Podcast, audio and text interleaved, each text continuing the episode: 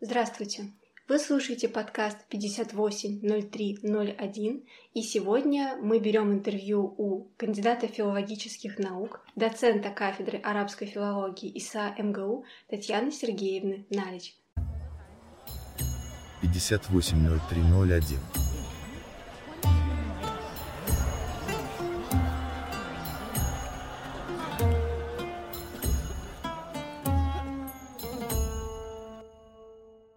Здравствуйте. Здравствуйте.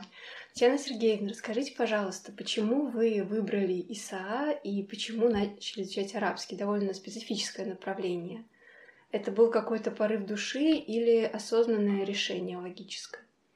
Детскую мечту довольно сложно назвать а, осознанным решением. Порывом души тоже сложно назвать, потому что, в общем, это такое воплощение детской мечты довольно длительный процесс. Когда я была маленькая, я жила в Египте. Угу. Когда мне было, по-моему, пять лет. Мой отец арабист, э, и он был в Египте в командировке. Там родилась моя младшая сестра. Угу. И, собственно, я всегда хотела, у меня была детская мечта вернуться в Египет. Угу. Потому что мы какое-то время там пожили, командировка закончилась, мы приехали в Советский Союз обратно. И я все время хотела вернуться в Египет. И школу я заканчивала в 90-м году, и единственный вариант в 90-м году поехать в Египет был выучить арабский язык и поехать на стажировку или поехать работать. Мгм. Ну, то есть какого-то другого варианта, какой-то другой вариант тогда мне в голову не приходил. Туристических поездок так, чтобы вот можно было пути- купить путевку и полететь Мгм. на Красное море, такого не было. А, Поэтому я решила, что нужно идти учить арабский язык, работать с арабским языком, ехать на стажировку в Египет, ехать работать в Египет. А, Мысль о том, что я могу не поступить в институт, что мне могут не, не дать арабский язык, что меня могут не отправить на стажировку, или что я не буду работать с арабским, с командировками, мне вообще в голову не приходило. Мгм. То есть только так. Да, я хочу в Египет, я иду учить арабский язык.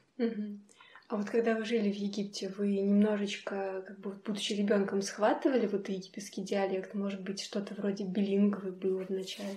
Нет, мы общались исключительно в... Я, по крайней мере, общался исключительно в э, российской колонии. Там был детский сад на территории российского консульства, такой на полдня. Э, Мы туда ходили до обеда, насколько я помню. Там были дети э, совграждан.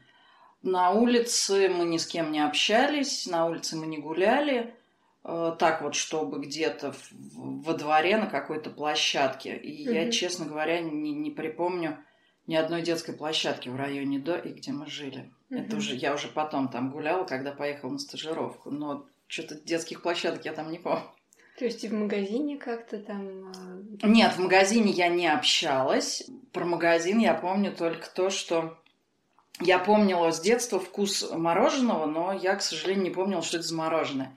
Какое именно? И Мгм. когда я уже поехала на стажировку, мы также жили в районе Дои, и я просто зашла в тот магазин, куда мы Мгм. обычно ходили, подошла к холодильнику, я точно знала, что он там будет, этот холодильник, а, открыла дверцу, соответственно, взяла какую-то коробочку, такой пласти... не, не пластиковый, картонный стаканчик.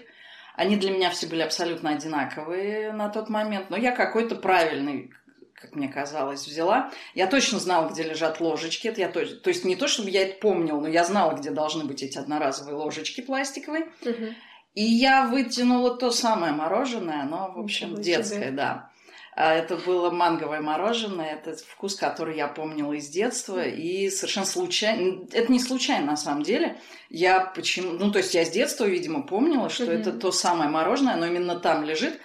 Ну и чем вот я люблю арабские страны, это тем, что магазин был на том же самом месте, холодильник с мороженым стоял на том же самом месте, мороженое ставили точно так же, и ложечки лежали там же.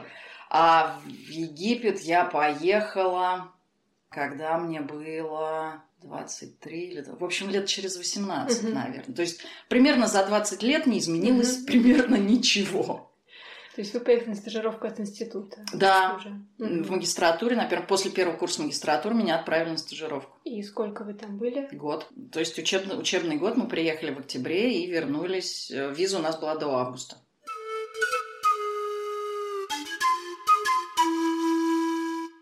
Египет стал вашей любимой арабской страной? Или Пожалуй, да. другую? Нет, Египет, Египет это моя первая любовь. Мгм. Она, ну, это, это первая любовь. Куда бы я потом... Я не очень много ездила по арабским странам, но Египет это... Ну, нельзя изменить детской мечте. Ну, вот и помимо вкуса мороженого, какие у вас воспоминания возникают, когда вы думаете о Египте? Вот самые яркие ассоциации. Ну, мои яркие ассоциации детские, они, конечно, перекрыты э, стажировкой, они перекрыты потом жизнью в Египте, вот на, на стажировке и какими-то поездками. Но в детстве мы ездили по вечерам кататься к пирамидам, и, собственно, для того, чтобы ехать к пирамидам, нужно было выехать из города. И мы ехали по пустыне, э, где-то далеко, на горизонте. Были, были пирамиды, они не были такие уж маленькие, ну, Мгм. потому что странно предположить. Я не знаю, откуда нужно смотреть на пирамиды Гизы, чтобы они были совсем уж маленькими.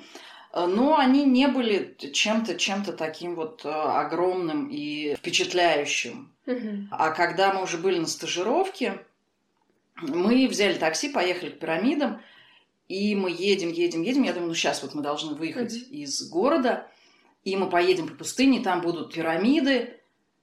И вдруг я поднимаю глаза и вижу над домом пирамиду, которая просто перекрывает все небо. За то время, что, что меня не было в Египте, скажем так, Гиза и Каир слились, срослись. И, собственно, я не отдавала себе в этом отчета.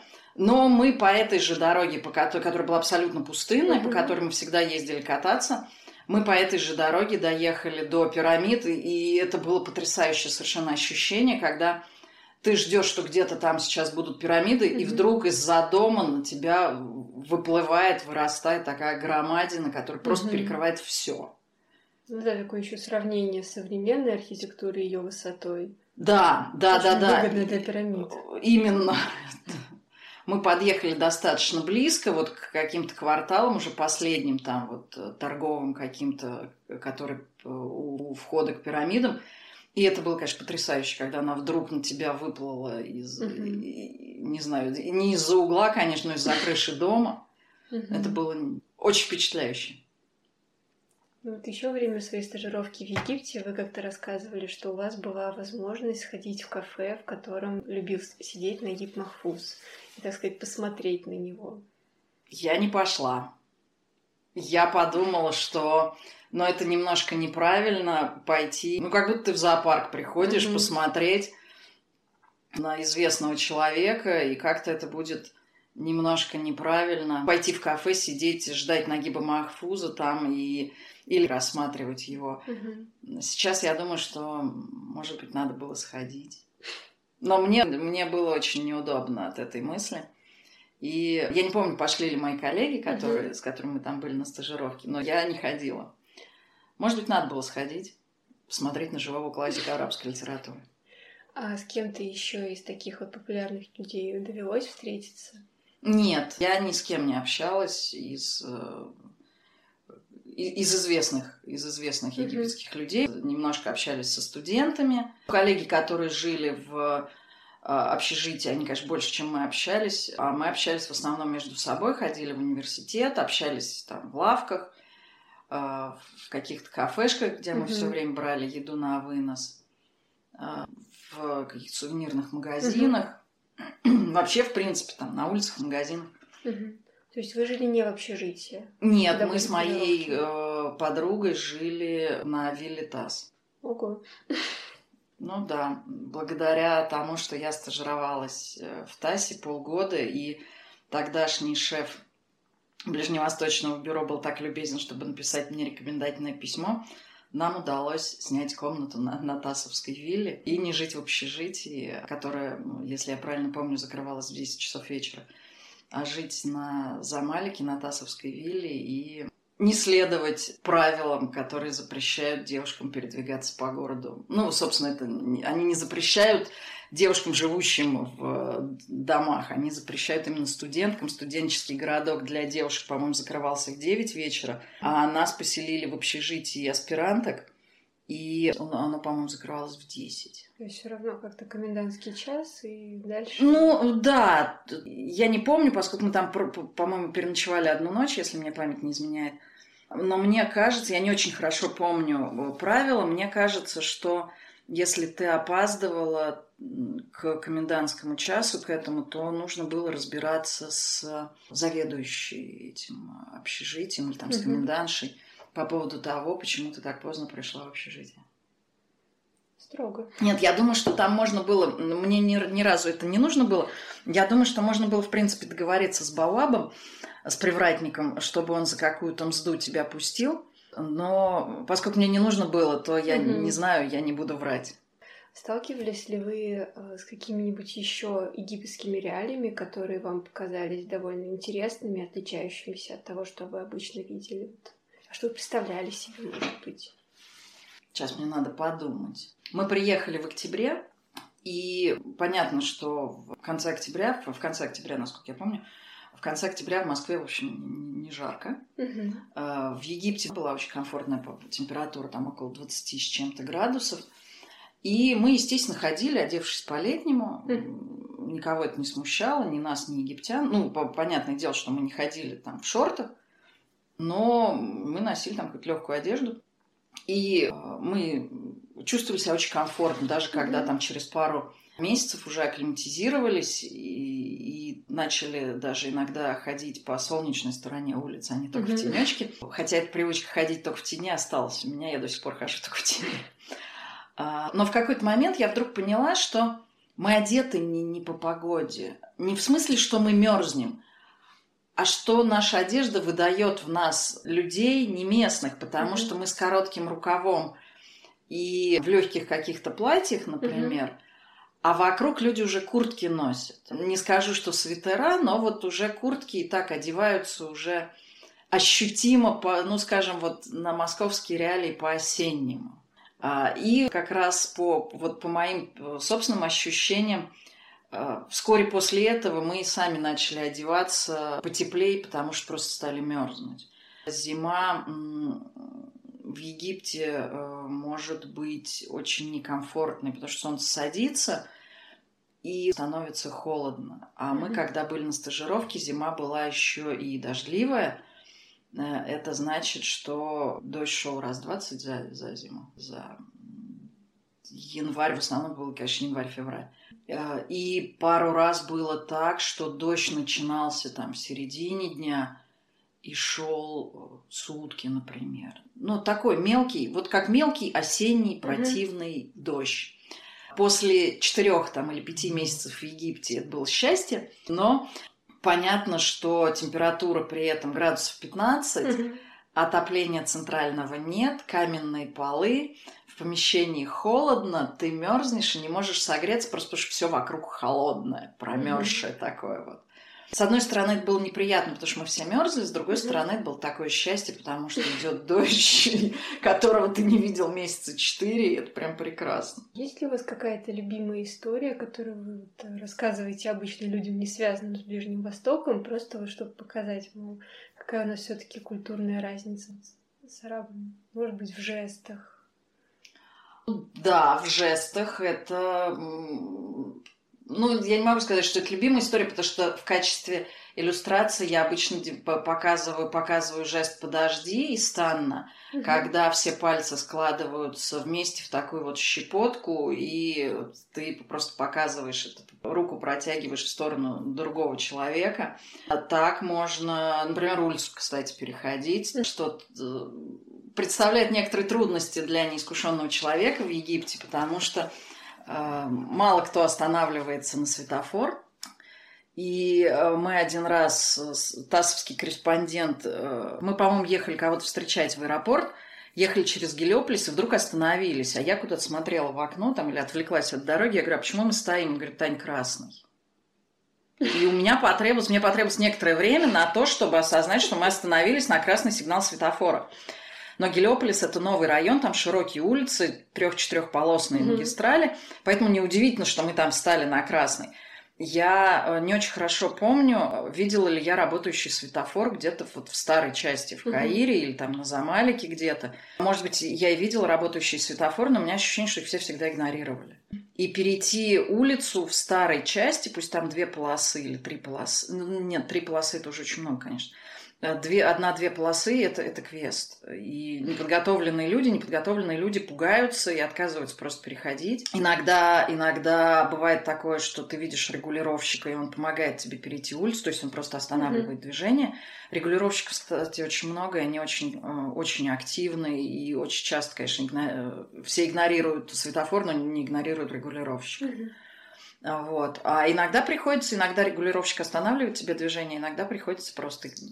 Либо ты игнорируешь, либо тебе просто не хочется ждать, и ты прыгаешь под машину и, и переходишь дорогу. Вот. А из жестов, которые... Вот совсем культурную разницу, э, неприличный жест, который есть в отечественной культуре, когда ты а, ладонью одной руки показываешь на другой руке там какой-то размер чего-нибудь, mm-hmm. и по, в нашей культуре это обычно что-то неприличное, и чем больше ты показываешь, тем неприличнее, соответственно. То, что ты хочешь сказать, и грубее. А в арабской культуре это абсолютно нормальный жест. Рука, поставленная на ребро и отсекающая кисть, открытую кисть другой руки – а может означать любую бумагу или документ, или так можно попросить счет у официанта в кафе, mm-hmm. помахать ему и просто показать. И то, что еще у меня осталось, то есть у меня остались все эти жесты, и то, что еще у меня осталось, и я иногда понимаю, что некоторые люди просто... То есть я делаю какие-то вещи на автомате, а люди меня не понимают. Дело в том, что очень часто в Египте ты привлекаешь внимание человека, просто говоря угу. вот, вот таким вот образом. И, ну, чтобы, чтобы ими не кричать. Я, например, я так к детям обращаюсь, ну, к своим, в смысле, когда мне нужно привлечь внимание, там, детей или, там, с сестрой мы так иногда делаем, когда не хотим привлекать много внимания. Но я иногда забываюсь и, обра... и обращаюсь так к друзьям, например, не связанным с Востоком. Они иногда... То есть часто они уже люди привычные, конечно, но бывали моменты, когда на меня так немножко косились, что, что, что это тут...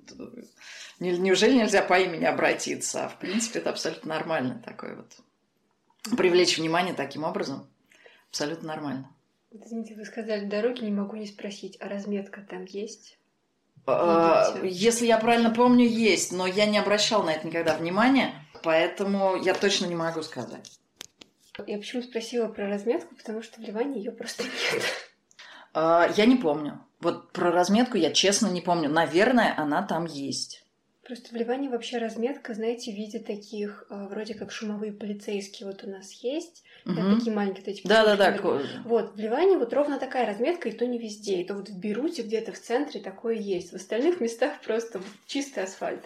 Шумовой разметки я не помню, может быть, она встречалась нам на Синай, когда мы ездили. Я сейчас пытаюсь вспомнить эстакады, например, просто в Каире mm-hmm. очень много, очень много э, улиц идет вторым этажом, и там mm-hmm. скоростные эстакады, там через тот же Замалик идут эти мосты, э, по которым можно попасть просто с одного берега на другой, минуя остров. Но я вообще не могу вспомнить, есть ли там разметка. Я не ездила там, я тогда вообще не водила машину, я не ездила в Египте за рулем, и поэтому я, конечно, не помню. В Гелиополисе, наверное, есть, раз там, в общем, светофоры, светофоры работают. Есть. Нет, они есть в Каире, в Каире есть светофоры, просто, просто да, да, на них, на них обращают внимание.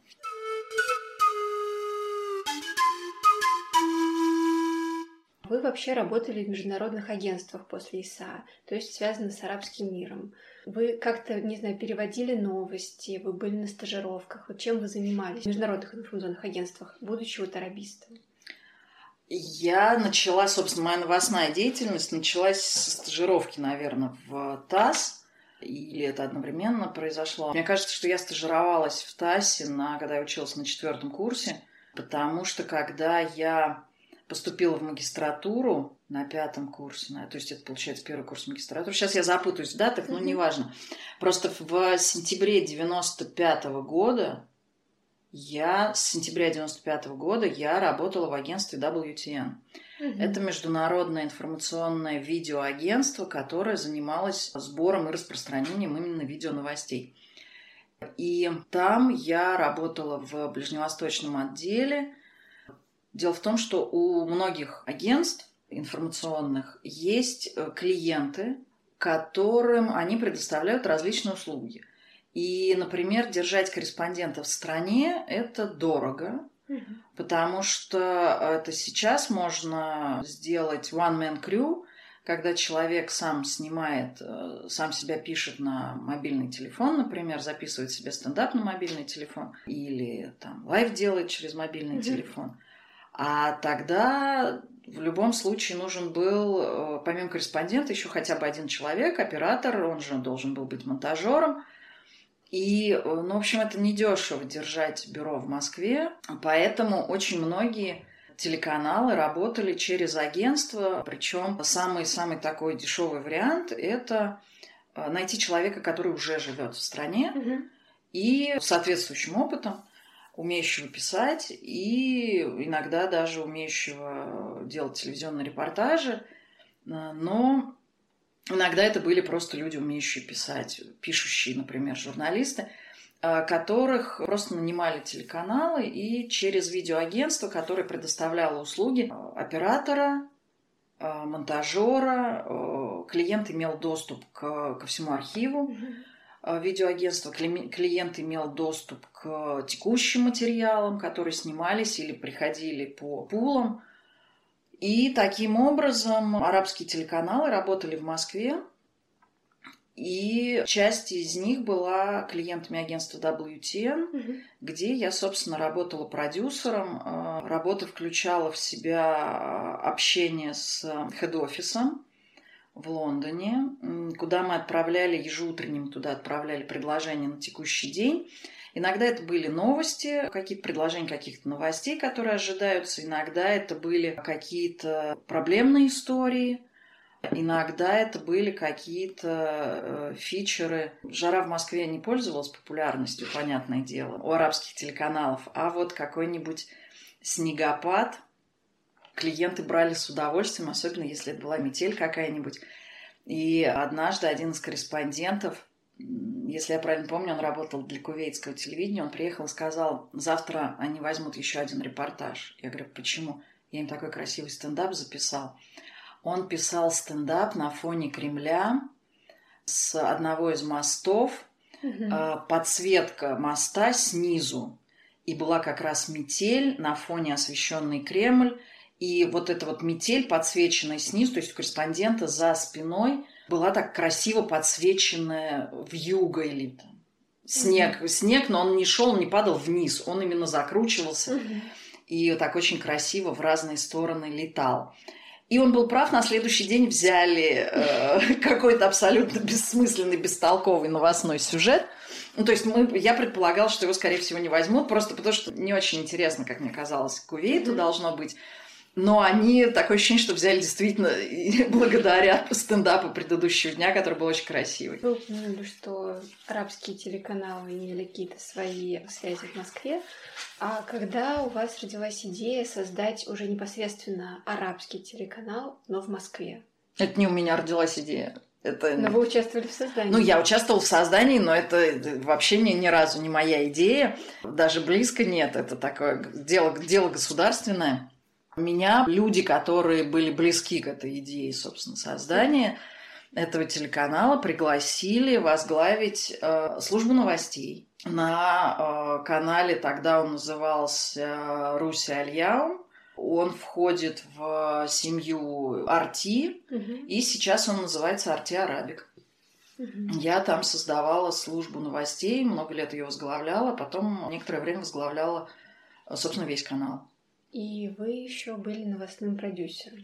Я новостным продюсером работала с 95 -го года по 2006, когда я пошла работать на RT. Я работала сначала в агентстве WTN, В 98 году агентство Associated Press э, купило агентство WTN. Мгм.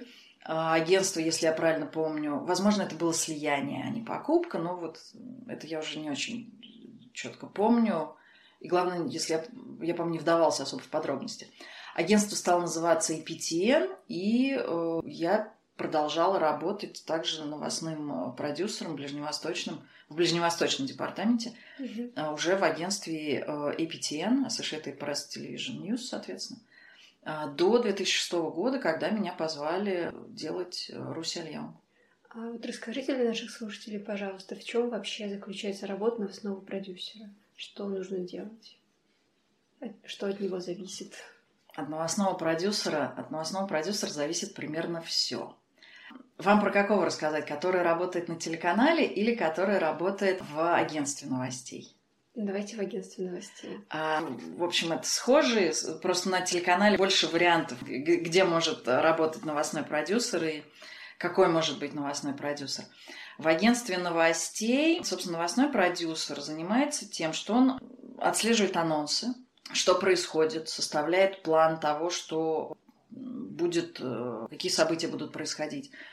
Он смотрит, какие э, события могут быть интересны клиентам агентства он обсуждает с руководством там где-то в штаб-квартире, потому что, безусловно, есть обычно вышестоящее руководство, обсуждают, какие истории будут снимать, какие события будут освещаться, отслеживают аккредитации на эти события. Иногда это, иногда это такая нудная, рутинная работа, то есть ты сидишь с анонсами, пытаешься понять, что будет интересно клиентам, ты э, аккредитуешь и журналистов, и операторов на различные события. Когда что-то происходит, продюсер, э, ну, тут зависит от каким направлением больше занимается продюсер. Либо ты сидишь в бюро, э, пока что-то происходит, и тебе операторы привозят или пересылают, или продюсеры привозят, пересылают материалы, и ты их уже переправляешь дальше.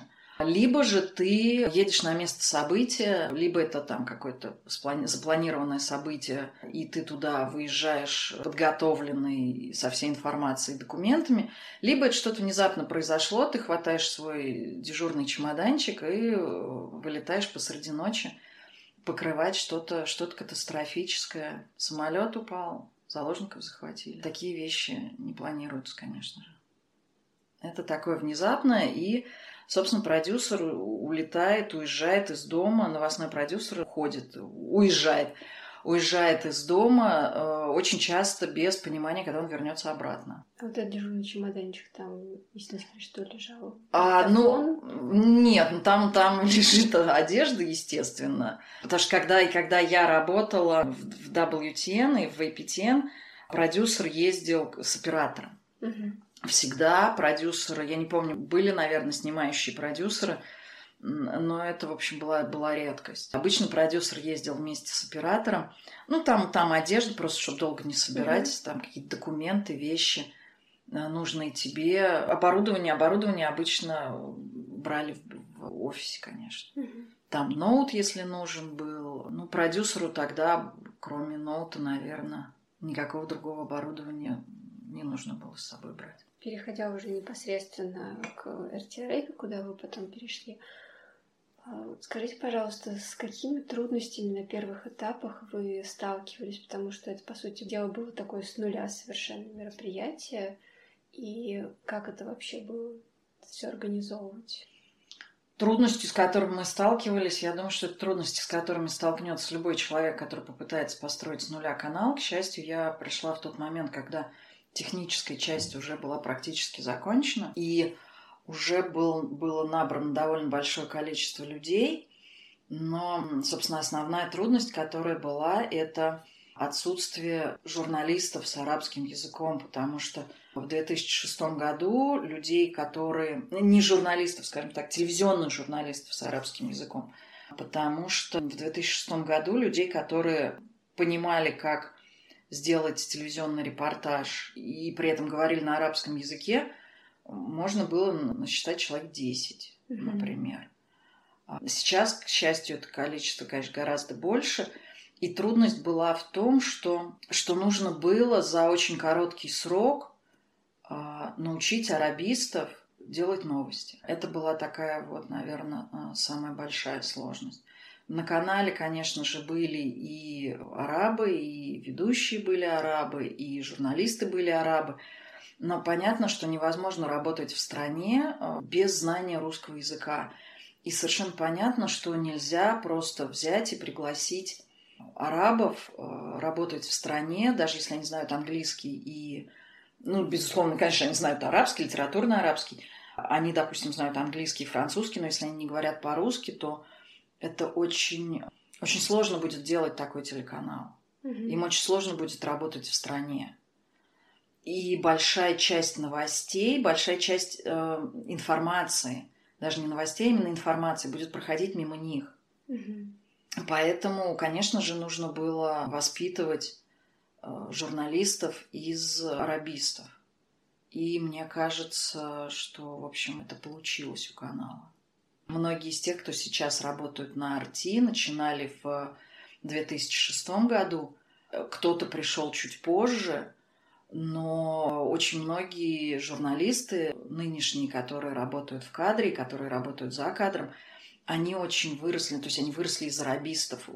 Там у очень многих нет профильного журналистского образования – что не мешает им при этом делать прекрасные репортажи и прекрасно выступать в качестве ведущих, например.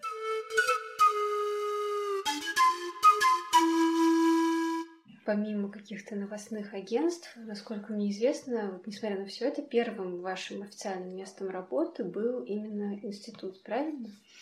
Не совсем так. Первым, то, первым тем, что у меня записано в трудовой книжке, была школа. Ага.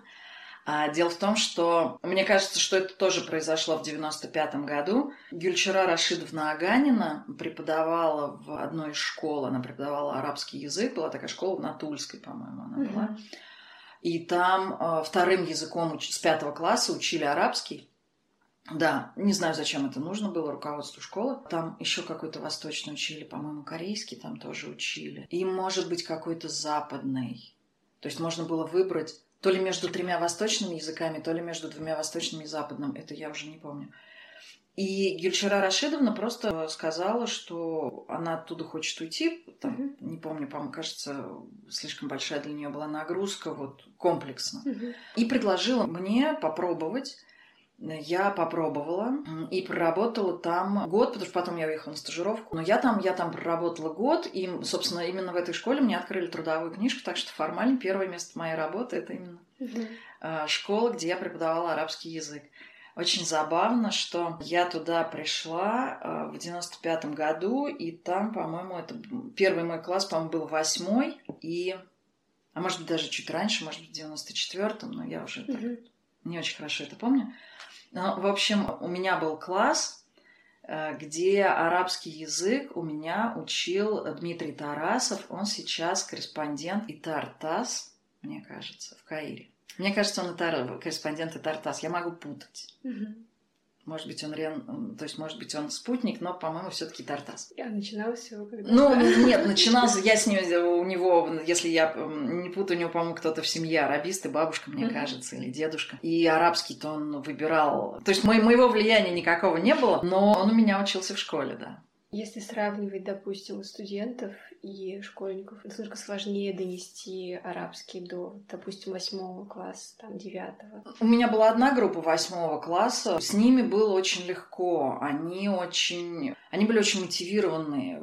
Хотя с арабским, насколько я понимаю, свою судьбу связал, да вообще видел себя в арабском, по-моему, только Тарасов. Та группа была очень мотивированная. Они с удовольствием учились. когда я уехала на стажировку, написали мне очень трогательное письмо это было очень мило, я получила его, будучи на стажировке. У меня была группа пятого класса. Там детям вообще было непонятно, зачем им этот арабский, зачем им это все нужно и какой арабский. Кто-то учился хорошо и делал все домашние задания, ну, просто потому, что человек привык учиться, скажем mm-hmm. так. А кому-то было вообще, зачем этот арабский, что это, непонятно, незачем. Ну, так, так же, как, наверное, с любым другим школьным предметом, mm-hmm. который у детей начинается в пятом классе. А студенты, вот насколько сложнее объяснить, ну, детям ты просто объясняешь совсем по-другому. Тогда я не очень понимала, как, как это сделать. Вот сейчас с высоты своего опыта э, я понимаю, что, наверное, я бы работала просто по-другому с ними и как-то по-другому им рассказывала и преподавала арабский. Студенты, конечно же, обычно более мотивированы. Ну да, они пришли сюда for reason. Ну да, да, они, по крайней мере, знают, э, ну хотя бы примерно, зачем они сюда пришли. Mm-hmm. Мы не берем такие вот совсем случаи, когда родители э, пытаются реализовать свою мечту через ребенка. Mm-hmm. Такое тоже бывает. Это, иногда это даже заканчивается не очень плохо, в том смысле, что иногда даже студенты учатся хорошо, но это просто такая вот у человека привычка учиться. Mm-hmm. Но в основном, конечно, студенты понимают, зачем они здесь, зачем им нужен арабский язык или там какие-то другие предметы угу. по специальности. И обычно с ними, конечно, попроще немного.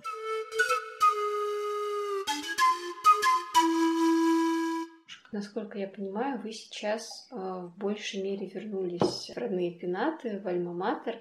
Э, вы абсолютно перешли на именно университетское преподавание или вы совмещаете это еще и с новостными агентствами? А, я не работаю в новостных агентствах сейчас. Я продолжаю работать на РТ.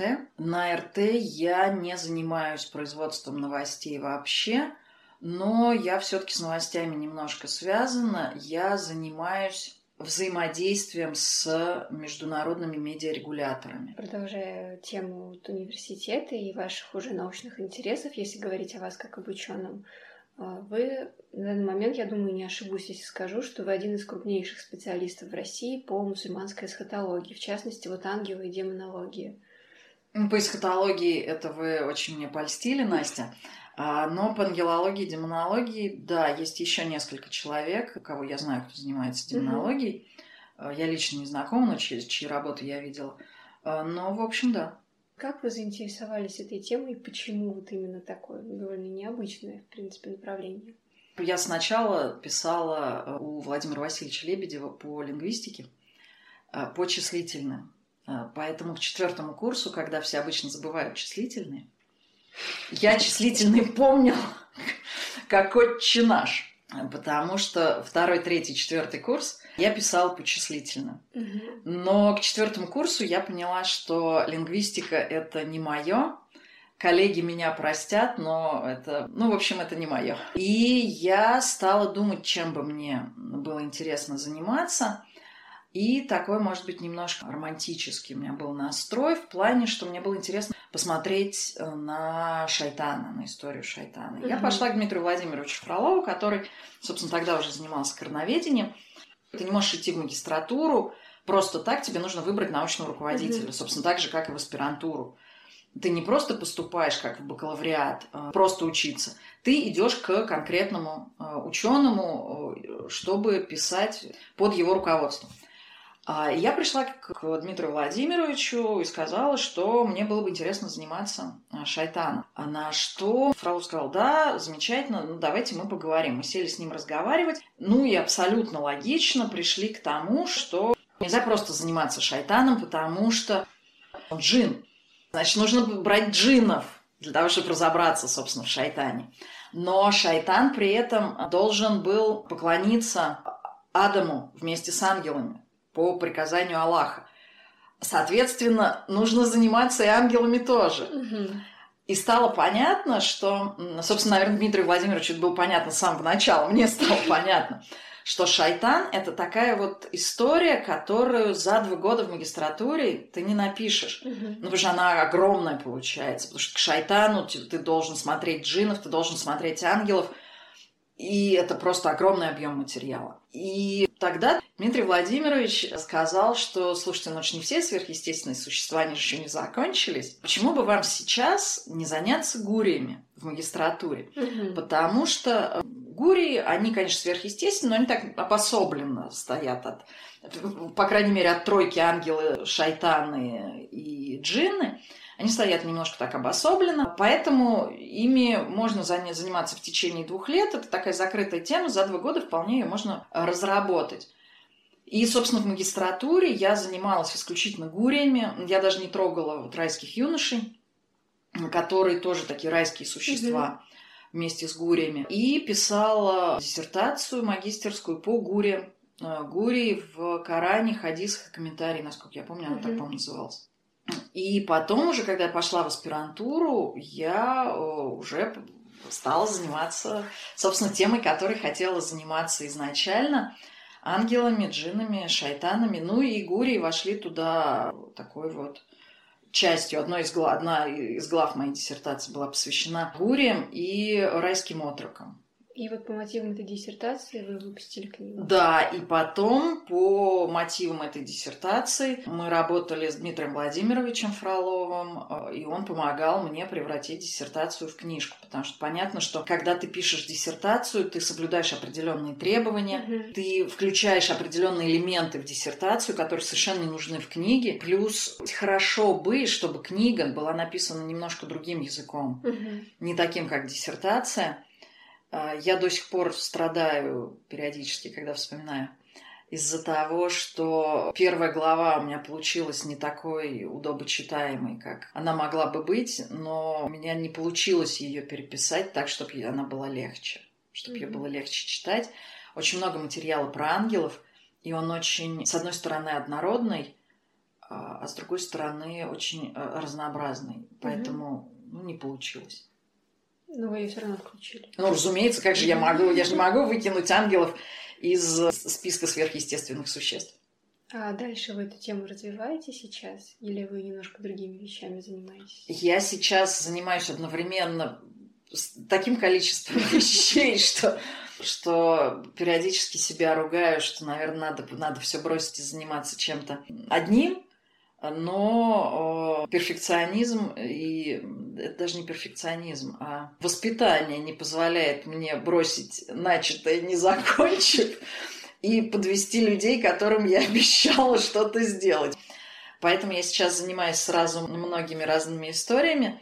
В научном плане у меня есть несколько идей, как продолжать заниматься джиннами. Все-таки из этой тройки ангелы, шайтаны и джинны, джинны мои самые любимые. А почему, если не секрет?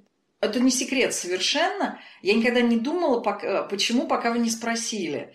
А, Но только я хотела сказать «не знаю», как поняла, что ответ-то я знаю на самом деле. Потому что ангелы, они воплощение абсолютного блага. Даже когда мы говорим про, про ангела смерти и его помощников, ну, с точки зрения человека, конечно, это не очень благие Ну такие да. ангелы, или ангелы, которые охраняют ад и наказывают там грешников, с точки зрения человека, они, конечно, не очень благие.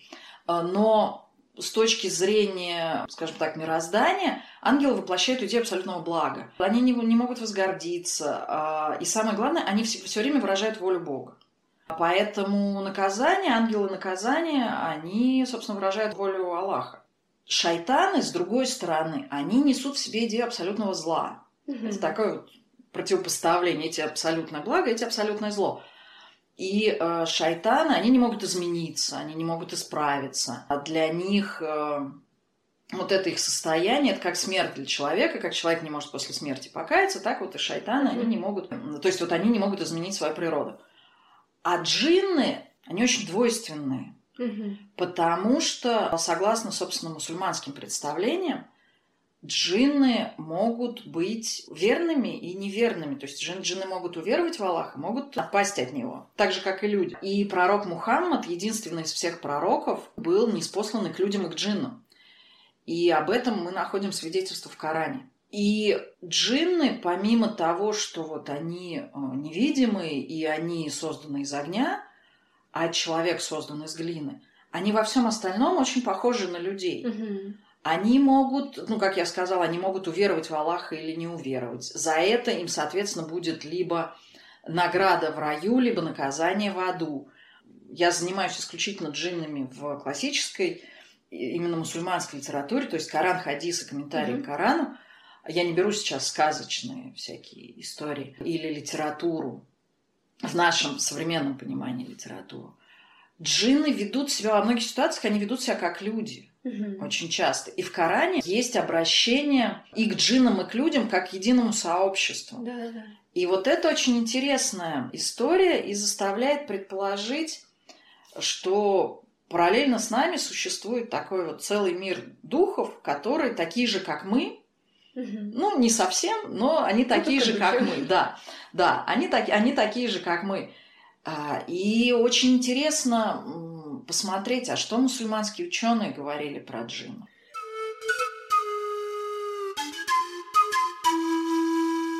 Окей. Ну вот помимо тех проектов, которые вы сказали, что у вас планов очень много и каких-то проектов, которые вы сейчас реализуете, тоже достаточно. Помимо всего этого и новостной вот какой-то вот еще деятельности, которая у вас осталась, вы еще и с Кристиной Тиграной постоянный локомотив всяких э, кафедральных мероприятий. Вы забыли Марию Сергеевну. Да. У вас не возникает иногда ситуация вот именно какого-то профессионального выгорания, когда энергия заканчивается? Силы заканчиваются. Вот что вы тогда делаете? У меня возникает не профессиональное, а родительское выгорание. У меня у меня силы не там заканчиваются. У меня две девочки. Ну, вы знаете, преподаватели тоже радуются, когда заканчивается учебный год. Можно спокойно, спокойно начать подчищать хвосты, которые ты протянула через весь год с прошлого, с прошлого лета и попытаться закончить хотя бы один из примерно пяти проектов, которыми ты занимаешься в этот момент. Выходит, что если действительно горишь этим делом, то как-то ты вечно горишь, какой-то вечный двигатель внутри, вот именно профессиональный интерес. Нет, хочется, хочется иногда, чтобы наконец эти проекты закончились. Ну, нет, Чтобы на самом деле... себе новых. А, да, наверное. На самом деле, вот если серьезно, то условные пять незавершенных проектов, которые у меня висят, они меня раздражают именно своей незавершенностью, угу. а не тем, что это там проект по, не знаю, по комментированию, например. Угу. Там, или джины, в сторону которых я продолжаю думать. Вот, то есть это просто это как открытое окошко, как открытая вкладка, которая тебя бесит, но ты ее закрыть не можешь почему-то. То есть э, у меня такое ощущение иногда, что если бы у меня было неограниченное количество свободного времени и неограниченное количество денег для жизни, я бы сидела лучше за городом, конечно. Но можно просто дома. Я бы, наверное, сидела и переводила с арабского и вообще больше ничего не делала. Какие-то комментарии? Ну, я больше люблю классическую, mm-hmm. классический этап э, арабской литературы. Есть э, современные писатели, которых я... Как, вернее, я не могу, как Кристина Тиграновна, читать по-арабски в таких mm-hmm. объемах. У меня сил не хватает на то, чтобы столько читать по-арабски современной литературы. Поэтому я современную арабскую литературу читаю в основном по-русски в переводе mm-hmm. или по-английски в переводе. А, я читаю кого-то иногда, но это больше для удовольствия, я бы сказала. Mm-hmm. Заниматься, если выбирать, то я бы, конечно, оставила себе только классический период и такие вот вещи. Ну, когда мы говорим о классическом периоде арабской литературы, мы не можем э, разделить литературу на художественную в нашем нынешнем mm-hmm. понимании и какую-то и, и все остальную, скажем mm-hmm. так. Есть же масса непереведенных трактатов и масса тем, которыми было бы интересно заняться, там те же медицинские трактаты. Mm-hmm магическое что-нибудь такое. Угу. Это было бы очень интересно. Путешествие, все что угодно. Угу. По-арабски написано столько, и переведено еще так мало, что, по-моему, можно, можно не, вообще ничего больше не делать, угу. только переводить, и все равно ты умрешь и не переведешь там десятой части. Говорю, десятый. Один процент не переведешь. Я бы сидела и переводила. Вы упомянули современных, что иногда читаете. Вот какой у вас современный арабский писатель, если есть такой? Мне нравится Санал Ибрагим своей парадоксальностью и тем, что он пишет абсолютно по-разному. По крайней мере, комитет и Тилька Райха – это mm-hmm. абсолютно вот два разных, стилистически абсолютно разных произведения. Вот он мне очень нравится, но поскольку художественную литературу я читаю в основном для удовольствия, mm-hmm. арабская литература – это не то, что я хочу читать в свободное от новостей время. Я с 95 -го года работала в новостях, и я не могу вспомнить ни одного вооруженного конфликта теракта, падения самолета и какой-нибудь катастрофы, которую я бы не освещала. Но, может быть, вот это за... До, ну, с 95 по 2015 примерно. Мгм. Поэтому я люблю читать что-нибудь позитивное. Более жизнеутверждающий. Да, вот я очень люблю Бакмана. Мгм. У него, а, даже если там все плохо, и эта история про насилие над девушкой, Мгм. То все равно это очень жизнеутверждающая книга. И в конце ты понимаешь, что, что счастье есть, справедливость есть. И, в общем, можно жить дальше, веря в эти светлые идеалы, а не так, как ты читаешь Чикаго, а-ля а-ля Суани, я имею в виду. И тебе хочется после этого пойти и повеситься.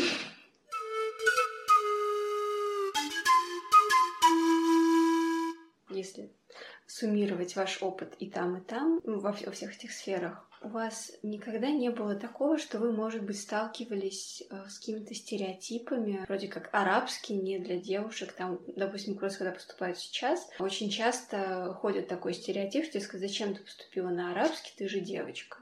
Вот Я, Настя, не только девочка, я еще и блондинка. Поэтому в отношении меня стереотипы работают в полный рост.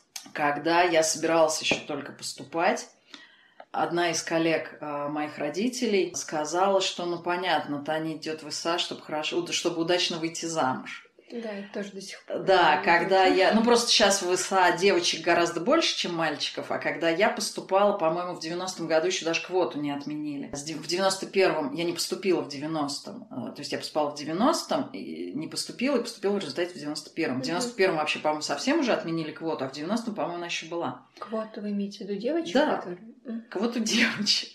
Потому что были годы до, там, по-моему, в 85-м или в 80 каком-то году девочек не брали вообще. Мгм. Такое, такое тоже было.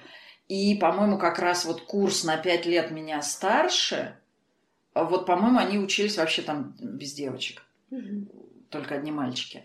И, э, собственно, это был, пер- был первый раз, когда я стар- столкнулась с таким вот стереотипным отношением, а потом это было сплошь и рядом. Это вот вплоть до того, что, ну а что это тут пришла, нам прислали какую-то девочку нами руководить, какая-то девочка-блондинка, что она может, наверное, она чья-то любовница. С одной стороны, это неприятно, а с другой стороны, это удобно, потому что э, тебя не воспринимают всерьез.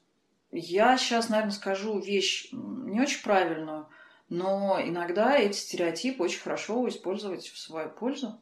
Вот в, частности, когда тебя всерьез не воспринимают, а, ты приходишь и выкладываешь людям какие-то железобетонные аргументы, и они понимают, что они здорово ошиблись, недооценив тебя. Но вообще это утомительно, я бы сказала, когда тебя оценивают стереотипно.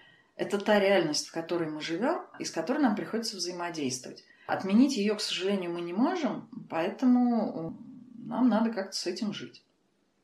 Ну, если вы хотите меня считать э, блондинкой, ну что, что с этим сделать? Я такой родилась, да. А вот для кого, по вашему мнению, арабский, какими качествами должен обладать человек, чтобы у него как-то пошло изучение языка и культуры? Чтобы человек выучил арабский, Может быть, может быть, душевная близость с регионом была? а, душевная близость. Не знаю. Мне сложно сказать. Можно попытаться подумать в сторону стереотипных представлений о нас и об арабах, но это будет, опять же, стереотипное такое очень представление, потому что мы не можем говорить о... Да мы не можем даже говорить обо всех арабах. Мы не можем Мгм. говорить о- отдельно о египтянах, что они все такие, или Мгм. ливанцы, что они все такие. Они все разные. Для того, чтобы у человека хорошо пошло изучение арабского, ему нужна э, свинцовая задница, извините, пожалуйста, вот чтобы сесть и учиться, и, и не вставать, потому что понятно, что и хорошо, когда у тебя способности к языкам, и хорошо, когда ты быстро схватываешь, но в любом случае не- невозможно выучить язык, не занимаясь. Ну, то есть можно, можно, но для этого нужно жить в стране. Ну и да. нужно жить в стране, и нужно все время разговаривать с людьми, а применительно к арабскому ты выучишь, скорее всего, какой-то диалект.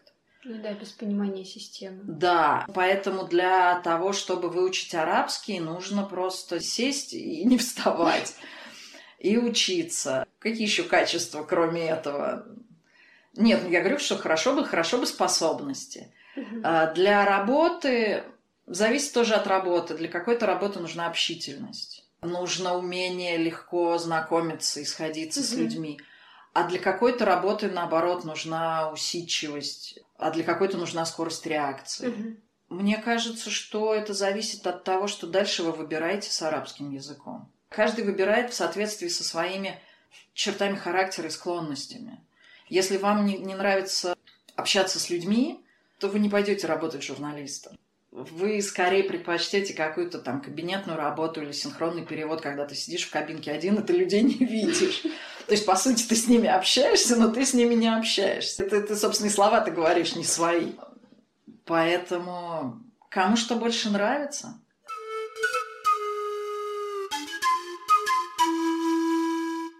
вот если так посмотреть немного в будущее, как вы думаете, что ждет арабистику через 20-30 лет? А что ее должно ждать? Просто сейчас все больше говорят о том, чтобы создать, допустим, вот в МГУ регионоведение, объединить под эту эгиду и востоковедение, и западное регионоведение. Идет вот процесс переформирования, и вроде как это уже утверждено, поэтому вот как вы думаете, сохранится ли даже в таких условиях арабистика? Я первый раз слышу о таких планах, если честно. Мне сложно их комментировать. Сохранится ли арабистика? Не знаю, я никогда над этим не думала. То есть я не думала над тем, что она может куда-то пропасть, если mm-hmm. честно. В рамках региона, если перевести это все в рамки региона ведения, э, все объединить. Не знаю, Настя, правда, мне очень сложно это как-то прокомментировать, потому что даже если предположить, что все это станет регионоведением, перестанем ли мы изучать из-за этого, ну, то есть из-за того, что это стало регионоведением, перестанем ли мы изучать арабский язык и литературу? Если исчезнет специализация востоковедения, наверное, это неправильно будет. Но вряд ли арабистика как наука куда-то исчезнет, если, это исчезнет, если исчезнет научная специализация. Если говорить о переменах, Скажите, пожалуйста, меняется ли, по-вашему, менталитет российских студентов по сравнению с тем временем, когда, допустим, учились вы? То есть замечаете ли вы какие-то новые черты у молодого поколения? Сложно сказать. Все студенты очень разные все-таки.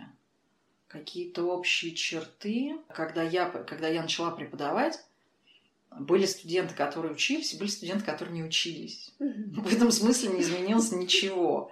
Были студенты, которые прилагали больше усилий или меньше mm-hmm. усилий, или которым требовалось приложить больше или меньше усилий. В этом смысле ничего не изменилось. Были студенты, которые пытаются, которые не готовы, условно говоря, к экзамену и пытаются каким-то образом на этом экзамене списать или там что-то как-то подсмотреть, получить mm-hmm. лучшую оценку. Сейчас они просто используют больше технических mm-hmm. средств.